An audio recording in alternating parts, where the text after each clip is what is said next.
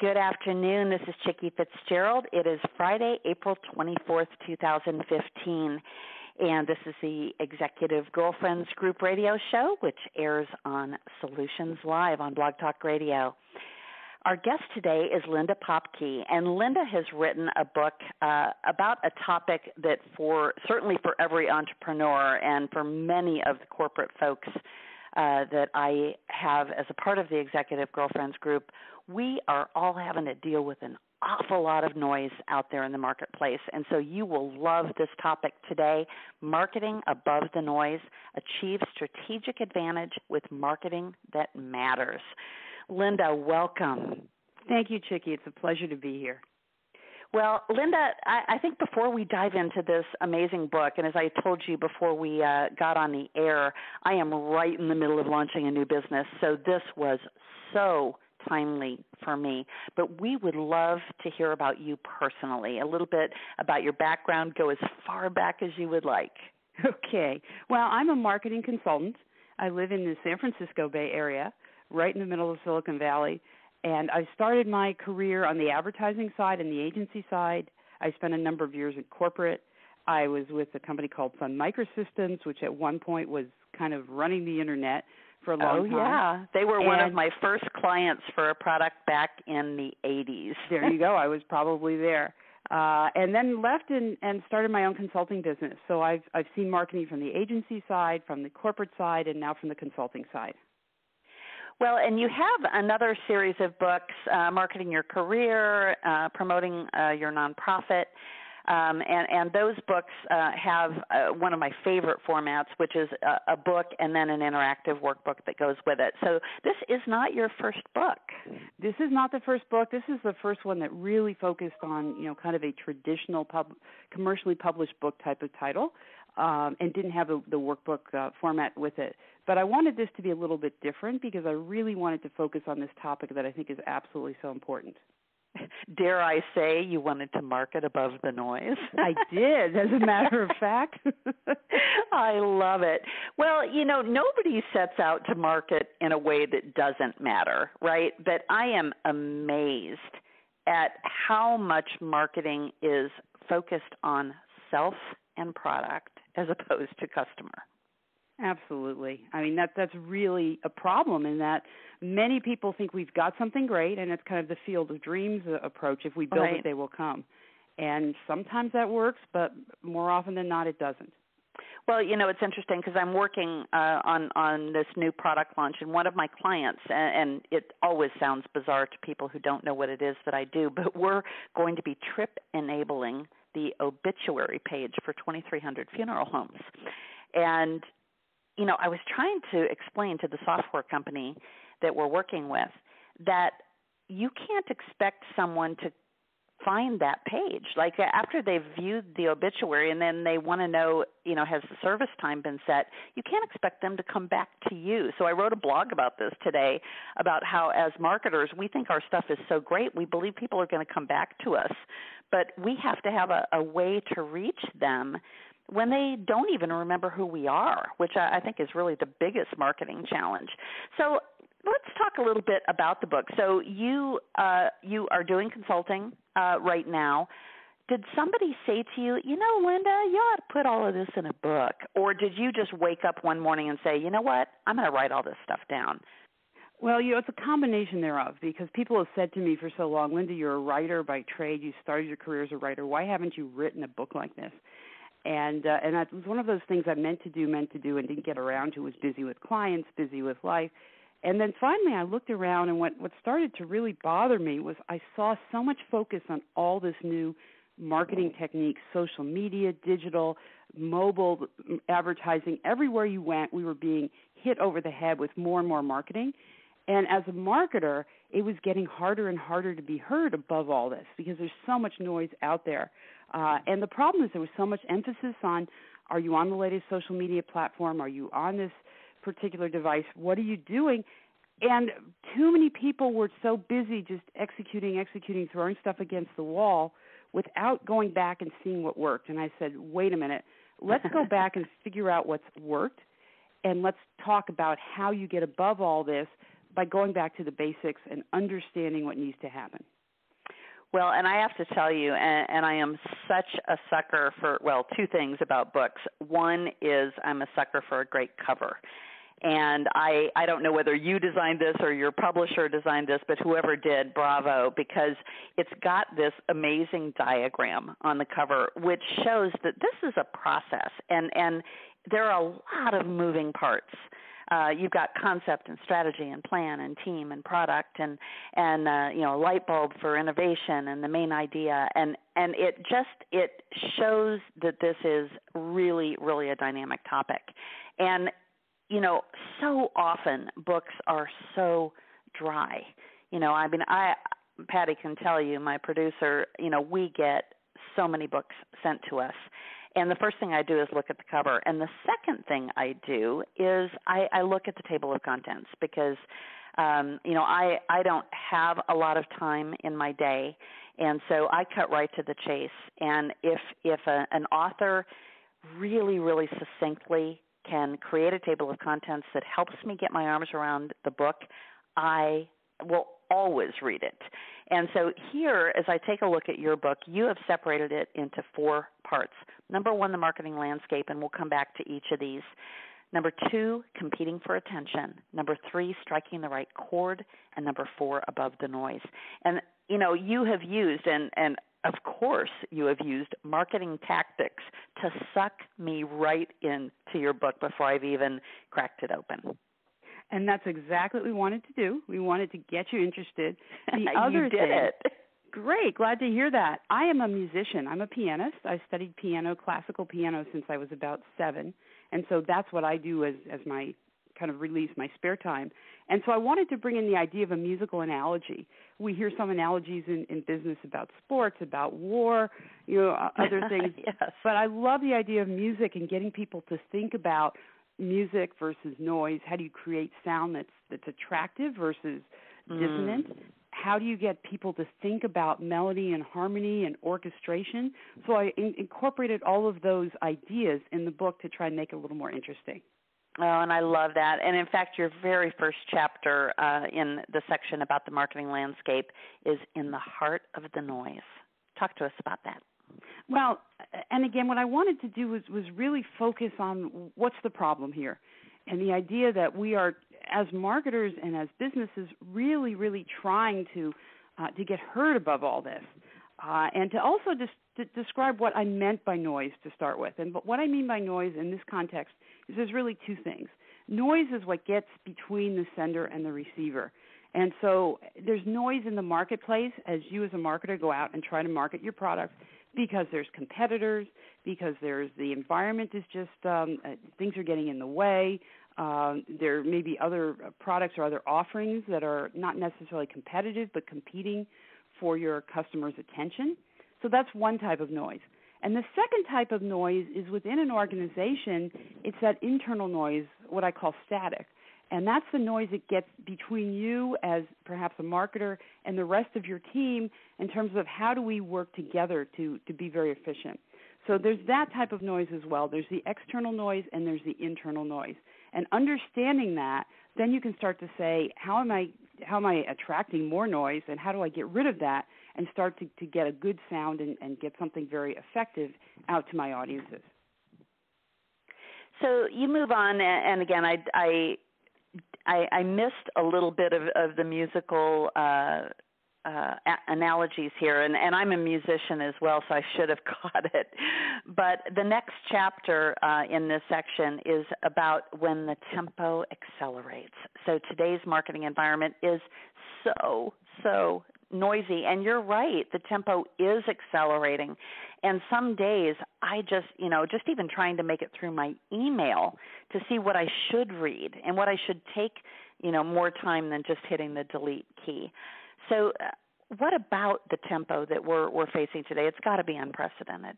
It really is, Chicke, and and it, it's a combination of a couple of things. One is that there are just so many more ways that you can reach people. Uh, if you think about it, most of us don't go anywhere without our, our, our cell phones, our mobile devices, our tablets, and we're accessible 24 7 uh, in ways we never even thought of a few years ago.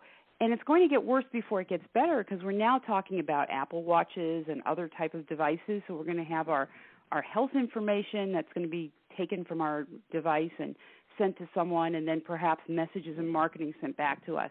The idea of the Internet of Things, we're going to have, um, you know, our refrigerator and our car and whatever will be sending data back to someone, and then probably someone's going to market to us.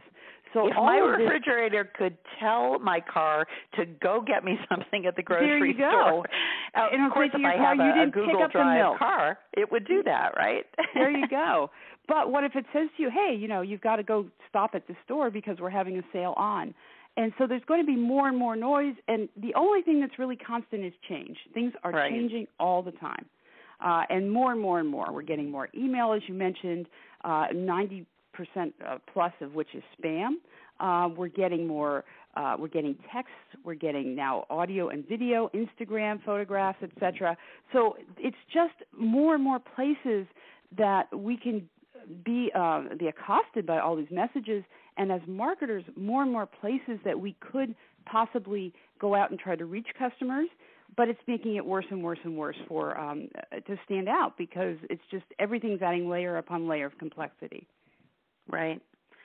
Yeah, and I, it, it is exhausting. I, I've spent the last two days just trying to go through, you know, and, and clear out my email, and I, and I've just adopted a new platform called Basecamp that I keep track of all my different projects because I, I always have a dozen things going, and I've just made a promise to myself that I'm not going to leave my to-do list in, in my email box because you know, if I need to read an article, I need to post it as a project on Basecamp, and then it will remind me. And and it, everybody has to find their own way of working with that. But marketers are trying so hard to reach us, but because there's so much of it, we just the delete key is just too accessible. Um, moving on, the the next uh, chapter really talks about there are still a number of things that haven't changed, and there are timeless marketing truths that we need to go back and revisit. And and so this first part really talks about the strategic part of, of dynamic marketing and and you use a term that I love called the leverage factor, the market leverage factor. You're and you're absolutely right. So let me tell you a little bit about why I say marketing is is timeless. Because as much as we hear that marketing has changed over the last few years with social media, with digital, with all these devices, what became apparent to me is there's some things in marketing that haven't changed in thousands of years. And by that I mean if we go back to the old days when you perhaps Chicke had um had a cow and you had some extra milk and I had I had a chicken, I had some extra eggs and someone else had some had a sheep with some extra wool, we came together in what became known as a market. And we traded back and forth. And that sounds pretty simple, but all the basics started to happen then. You had to have the right product. If you didn't if your milk wasn't very good or your cheese wasn't very good, I wasn't going to come back again. You had to show up at the right place. You had to know who your customers were. Should I be doing a one a, a big gallon of of milk or maybe just a pint? How should I be packaging it? How should I be promoting it? So if you go back and think about that, all those things haven't changed. And that's why I mean by the, the timeless marketing truth is the idea of this, the eight factors that I talk about as the dynamic market leverage factors. Those have are still the same. You've got to start with the strategy, and it sounds very simple, but too many people say, "Hey, let's go off and execute." Uh, right. Uh, we we we built something. Let's go make it happen, and they work backwards, as opposed to having a business strategy then you need to understand your markets. You need to create products that are the right products. You need to know your customers. You need to create a brand. You need to have a way to sell that and get that to market. And that's both through some kind of sales mechanism and then also communicating. And right. then you need to have a way to measure what you're doing and say, how well did we do? So all right. of those factors are timeless, and that's what I mean by the dynamic market leverage factors. And again, I love how you have woven those, uh, you know, throughout the book. You you touch, uh, well, more than touch. You you you uh, talk for you know 15 to 20 pages on each of them. So, um, you know, I, I just mentioned that you know here we've got all these things that haven't changed but there are also some new realities that we're having to deal with. And you know you you alluded to this when we talked about platform and social media and and the fact that you know we you used to be able to figure out how you were going to split your marketing budget between you know commercials and newspaper. And you know so there are things that have changed. So talk to us about those new realities you're absolutely right Chicke and what's changed is on top of that of those timeless factors it's how we deliver to our markets how we engage with our customers and our prospects. So, for example, it's how we deliver products and services. It's the use of data, and we talk about big data, but I also think there's little data, which is anyone can can start to assemble data and information about how their customers are, are working with their product and service and start to use that. So you don't have to be a, a big company assembling mounds and mounds of data. How we go out and do demand generation, how we go out and, and reach people, um, how we go out and, and drive uh, brands, all of those things have changed dramatically. And here's the other thing we very much are involved with um, what I call conversations, content, and communities. And that's how we interact with our, um, our customers and our prospects. We don't talk at them the way we used to maybe a few years ago or a decade or so ago. We engage them. We try to understand what's going on. So we've got to have content that's relevant to them. We can't just market ourselves. We've got to provide value, and we've got to engage with them in communities. And sometimes uh, organizations try to create their own communities, but more often than not, they need to go to where the communities are and provide value to those customers and prospects. Right.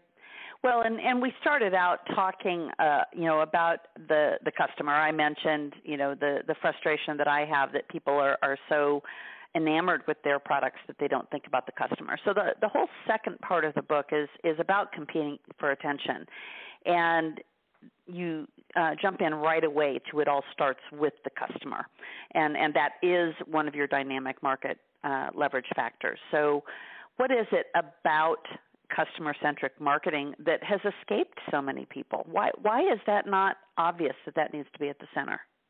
Well, Chicke, I, I think that's really important because if you talk to just about everyone, they'll tell you how important customers are. The the problem is too many people give this lip, uh, just lip service and don't necessarily do what has to be done.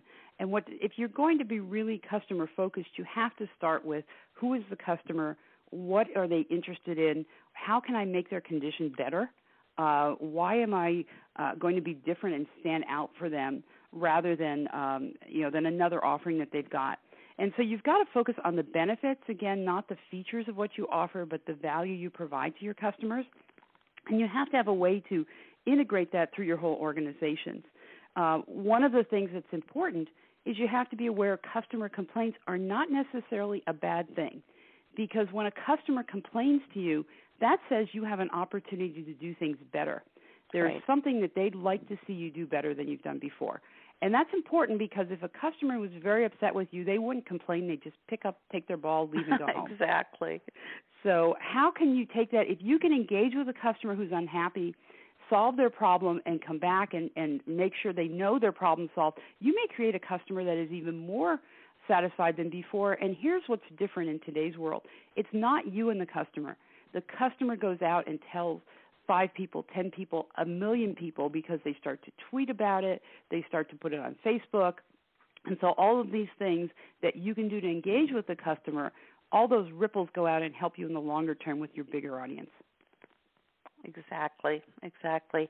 And you know, again, I, I, I think people they think about and I, I just went through an exercise uh, with my logo and, and with my company branding this week and I was sharing with uh, the person I was meeting with this morning uh, a couple of months ago I was in New York with the woman who is uh, my partner in my new business and we were both talking about our personal branding and we weren't even talking about the company but just kind of as an aside she said you know you know you might want to look at your your current logo because it, it's a bit heavy.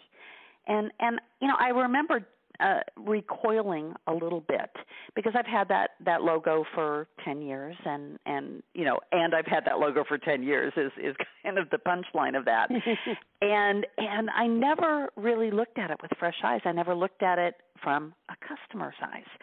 And and so I, I spent the time and actually uh, you know did kind of the the cheap route as as uh, we entrepreneurs often do and used a, a site called 99 Designs which uh, I, I am a huge fan of and came up with this beautiful new branding that I can use across all my my brands uh, uh, or it's a logo structure. And just that move allowed me to move my brand above the noise just because I left behind the heaviness literally of the font that had been used and it elevated it and and uh, it's allowed me new communication with all my customers and all my prospects and so the next chapter um, is about reputation, and reputation is the new black, branding above the noise. And I know that's more, branding is more than just logo, it's really everything that you are. So, how, how does branding and reputation fit together? Uh, and, and I love your example, Chicke, and, and 99 Designs I've used as well. Um, so one of the great things about that is they give you a number of different logos. It's like a contest. Yes. So you see all these different alternatives, and you can go out and you can ask people that you trust vote on what you like and tell me what you like and, and let's see how we get there. And so what's important is that you engage and you understand and I think you hit this right on the head, you understand how your brand is going to appear to customers. So it's not just what you want to be, but it's what people see that you are. Yes. And so it's important that you understand what people uh, are, what know, what your audience is. It could be customers, it could be employees, it could be uh, if, if you're starting a new business, it could be potential investors. So, what is it that people think of you, and how do you build up the brand attributes that you really think are important? Right. Um, and, and word of mouth is so important today because what people say really gets taken and um, um, sometimes taken out of context. But you've got to be very much aware of that. You've got to understand that brand is, is very fragile. It needs to be reinforced all the time. Right. It's very easy for someone um, to something to happen that starts to damage your brand. And it's less important that you try and control that because you really can't. But what you can control is your response and how right. you react and how you come across and, and really uh, reinforce the goodness and the good value of your brand. Well, and and there are so many tools available now to listen to what is being said about your brand uh, in the marketplace, particularly on social media. And you know, we don't need to go into those. We don't have that. That would be a whole show to talk about those tools. Um, but you know, I, I think it's really interesting. You know, and I love it that you talk about demand generation, and this is the next uh, part of this chapter of actually getting your message heard. And my my whole consulting practice for for the number of years that I've been involved in consulting has been focused on marrying buyers and sellers and and multi-channel distribution, and and demand generation is of course a really important part of that.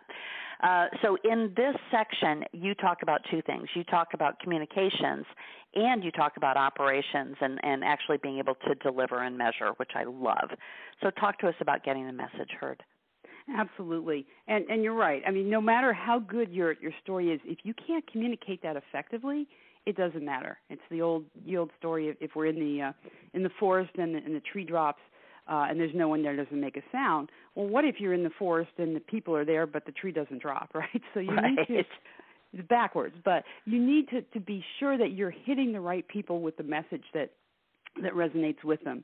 And you can generate demand today in a number of different ways, and, and content is certainly important. And, and creating content and getting it out there, you can have ways for people to try your product uh, or service. You mm-hmm. can you can use discounts and things of that nature. Um, so there are a number of different ways to communicate. What's important is that you're always measuring what you're doing, and this is why we get into the, the idea of operations and measurement, because it's not a matter of putting a campaign out there and seeing what happens and sitting back and waiting for the results. And it's not that long ago in marketing when we did that, because we created a campaign, there wasn't much we could do. The good news about today and the technology we have is that it's easy to tweak things. So we can look at things and we can say, oh, let's try something a little bit different. What if we change that a little bit? Let's test that, see how it works. What if we um, we're finding some some data we're getting analytics which we get all over the place all these metrics and measurements and we're seeing that we're not quite getting where we need to be what if we tried something different so what's important is to communicate and it's a very iterative process So as you go out there and you're trying to reach your audiences, you're looking and seeing what works and what doesn't, and you're making changes in real time. Right, right. So once you have have gotten that down, uh, you know, uh, the next section of the book is all about striking the right chord. And I, I want to just interject one other part of my story here because part of this thing wasn't just about fonts of of my brand. I, I have been a consultant for 19 years, and a, a couple of years ago, actually quite a few years ago, I decided I didn't want to do that anymore.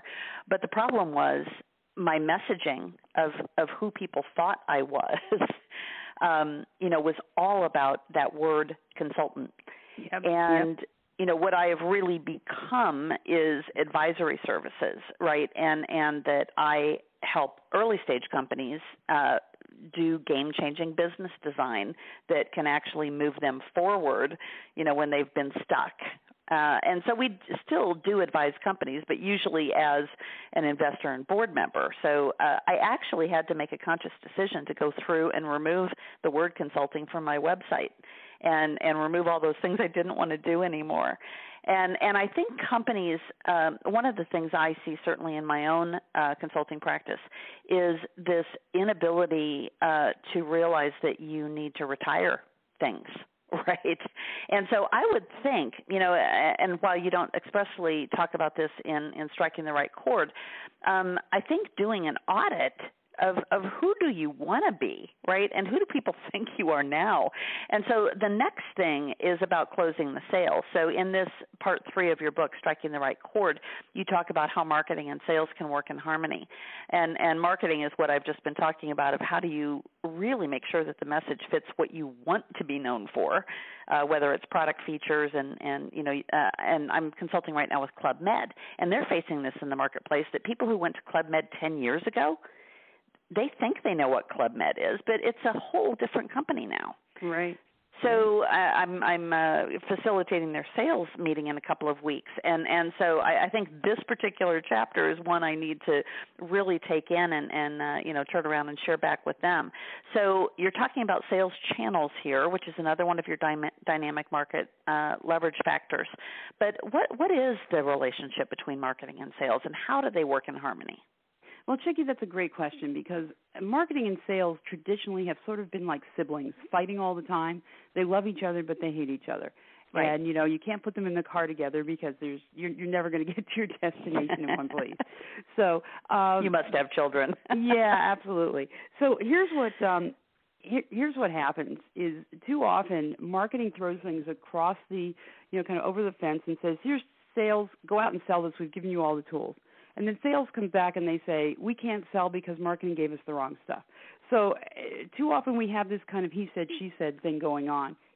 And in reality, we should be working together in harmony, as, as I say. Um, we shouldn't be shouting each other. We need to really understand what it is that's happening in the sales environment. And that's true whether it's a direct sales force, whether it's through channels, whether it's through the internet, alliances. There are a number of different ways you can go to market with a sales team. But what's important is that the, the salespeople have that direct interaction with the customer. And marketing needs to work with sales to understand what works and what doesn't, understanding kind of the purpose that uh, that gets across in terms of why are we here, which is not just to sell more things, but are we here to help people? If you're Club Med, you're probably there to, to give people a, a wonderful experience and make them forget their day-to-day lives, right, for a week or so. So, uh, you know, making that experience so magical or wonderful is what Club Med is about, not providing the nicer hotel room or, or fancy drinks or activities. Right. All of which are part of that, but that's not what people remember. You want people to remember that great experience. So, as a marketing team, how do you provide the right marketing materials? And how do you help be very focused on what sales is telling you? And so, what that involves is I would say take your marketing people along on a sales call and bring exactly. your salespeople back in to help drive marketing and work together to be much more effective. Excellent, excellent. Um, you alluded to uh, the whole Internet of Things and, and big data, and, and the next chapter uh, dives into that and, and talks about market analysis. And you know, if anything, I think right now we are inundated with too much information and we don't even know where to start. And I've got to admit, I you know I use Google Analytics uh, to take a look at my sites, but I sometimes don't even know what I'm looking at, to be honest with you. And I'm sure that I'm not alone out there. You're absolutely right. In fact, we are in a, a kind of a a strange situation where we're just drowning in data. We have so much data. We went from not having any data just a, a few years ago to having so much. What do we do with it? And here's the danger with data. When you have something and you start measuring it, you start looking at that and, and saying, let's look and see what that means. And you can get focused on the wrong piece of data. Oh, absolutely. Have, yeah, may what gets measured gets repeated. absolutely. Absolutely. And the other issue with data is you've got to have people not just who are creating and, and making sure you're getting good data coming in and analyzing it, but you still need people who have the insights and the background, the business background, the marketing background to make good judgments. So data will will inform, will give you that that that kind of secret uh, ingredient you haven't had before. But it's still, if you've got all the ingredients sitting on the table and you ha- don't know how to bake a cake, having all you know all that that kind of um, ingredients. what a great analogy. Yeah. so it's so important. And, and today too, it's also important that marketers work very closely with with the people who are managing the data, the IT teams, the CIO, uh, to make sure that they're working together and not at cross purposes. Right, and then uh, you you talk about two other thing, things in the striking the right chord section of the book, uh, the role that the employees uh, play in raising the volume, and also how social sharing can amplify your reach. And I think those two go together because right now, when employees think about playing a role in marketing and and you know raising visibility, social media is so often you know the immediate place that they go. But without the proper direction uh, you know they may not be rising or raising the volume in a correct manner. You're absolutely right and what i think many people forget is you cannot have unhappy employees and happy customers mm-hmm. and so your employees are either going to help they will amplify your brand either in a good way or a bad way and if you don't help enable them help give them the right messages treat them like they're an important part of, of what you do then it's quite likely they're going to be upset and that's going to come across to your customers. And then what starts to happen is social media comes across not just employees talking, but customers talking about how badly they've been treated. And we've all seen this, where uh, you know we've we've had things that have happened, and we we just get out there and, and talk about how badly that that sales rep or the person work, waiting on us, et cetera, treated us, and that starts to reflect not on that individual but on the brand. So it's right. important with social media that you are monitoring and listening as much as talking. What are people saying about you? What are they? Where are they going? What's happening? Um, understand that things are in context. You can't necessarily market to everyone through social media. You have to go where your customers and prospects are, yes. and you have to do things correctly. Uh, and and not not choose just every tool because some tools and, and techniques look really exciting, but they may not be here in a few years. Right. Exactly. Well, and and also the metrics are are really really important and making sure that you're measuring impact. Absolutely. So the last section of the book is, is uh, the section about being actually above the noise and, and being successful. And I all that makes me think about um, you know why the eagle is so successful because it can rise above the storm and actually physically get above the clouds to where it's all sunshine and, and blue skies again, right? And so getting above the noise uh, involves some some very specific factors for success, and you call these the momentum factors. So, how do we get that momentum? So, you're absolutely right. And you can do all those other things right and still not succeed. And that's because, as I mentioned earlier, you've got to make sure that you're leveraging your organization as effectively as possible. And the first thing you've got to do is you've got to make sure you're you're all in alignment within your organization. That you've got the senior executive team and you're not trying to sell them on some kind of creative concept, but that you're working with them together as a strategic advisor, kind of like the way you work in your business, Chicke, but as a strategic advisor to uh, to help them meet their business goals, and that marketing is part of the team that's coming up with this strategy and implementing it as well. So you want to make sure that you're working that way. You want to make sure that you have the right resources in terms of financial resources, uh, as well as people, as well as mind share that you're you're able to to get where you need to be and uh, and and get people behind you. Uh, and people themselves, you want to make sure you have the right team. Uh, yes. Marketing has changed, and, and the things that we expect from people are different than they were a number of years ago. So, how do you make sure that you have the team that they're getting the right abilities to to uh, to really uh, shine with their capabilities, and where they go from there? You well, and do sure you have anybody under 35 on your team? I mean, I, I'm Absolutely. I'm involved in the boards of a couple of companies right now, and there is not an, a single employee uh, or board member uh, under 50 and and uh, this is one of the things I'm being very careful about in my new venture because I you know I tend to surround myself with people that I've worked with before and and you know that always yields the same results of you know they skew older because you know I'm I'm uh, uh, in my upper 50s. So, you know, I, I take a look now at putting together a team that represents the different generations because our our product, our new product, will be used, uh, you know, by a wide range of individuals across many many different kinds of organizations.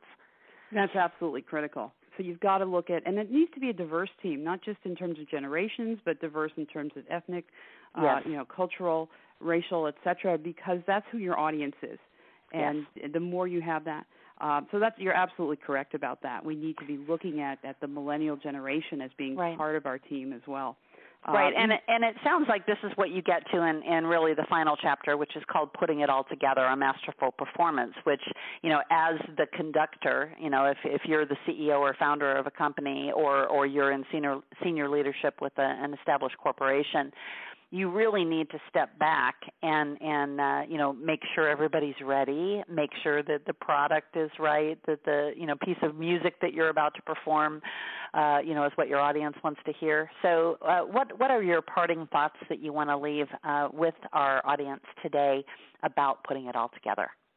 So you're absolutely right, Chicke. What you need to do is this is where I think, from a musical perspective, like the conductor the conductor has a whole set of, of very talented musicians, but we don't want to hear the violins all the time. We don't want to hear the trumpets all the time. We want to make sure that we're bringing out the right voice and the right information at the right time. And that's how you get a really powerful performance.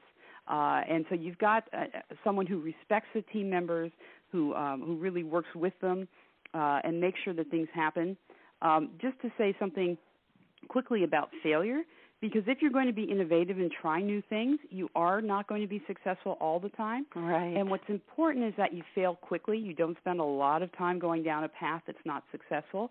And that also that you understand that people are trying to be innovative and that's part of their job and don't go out and find a scapegoat every time something goes wrong.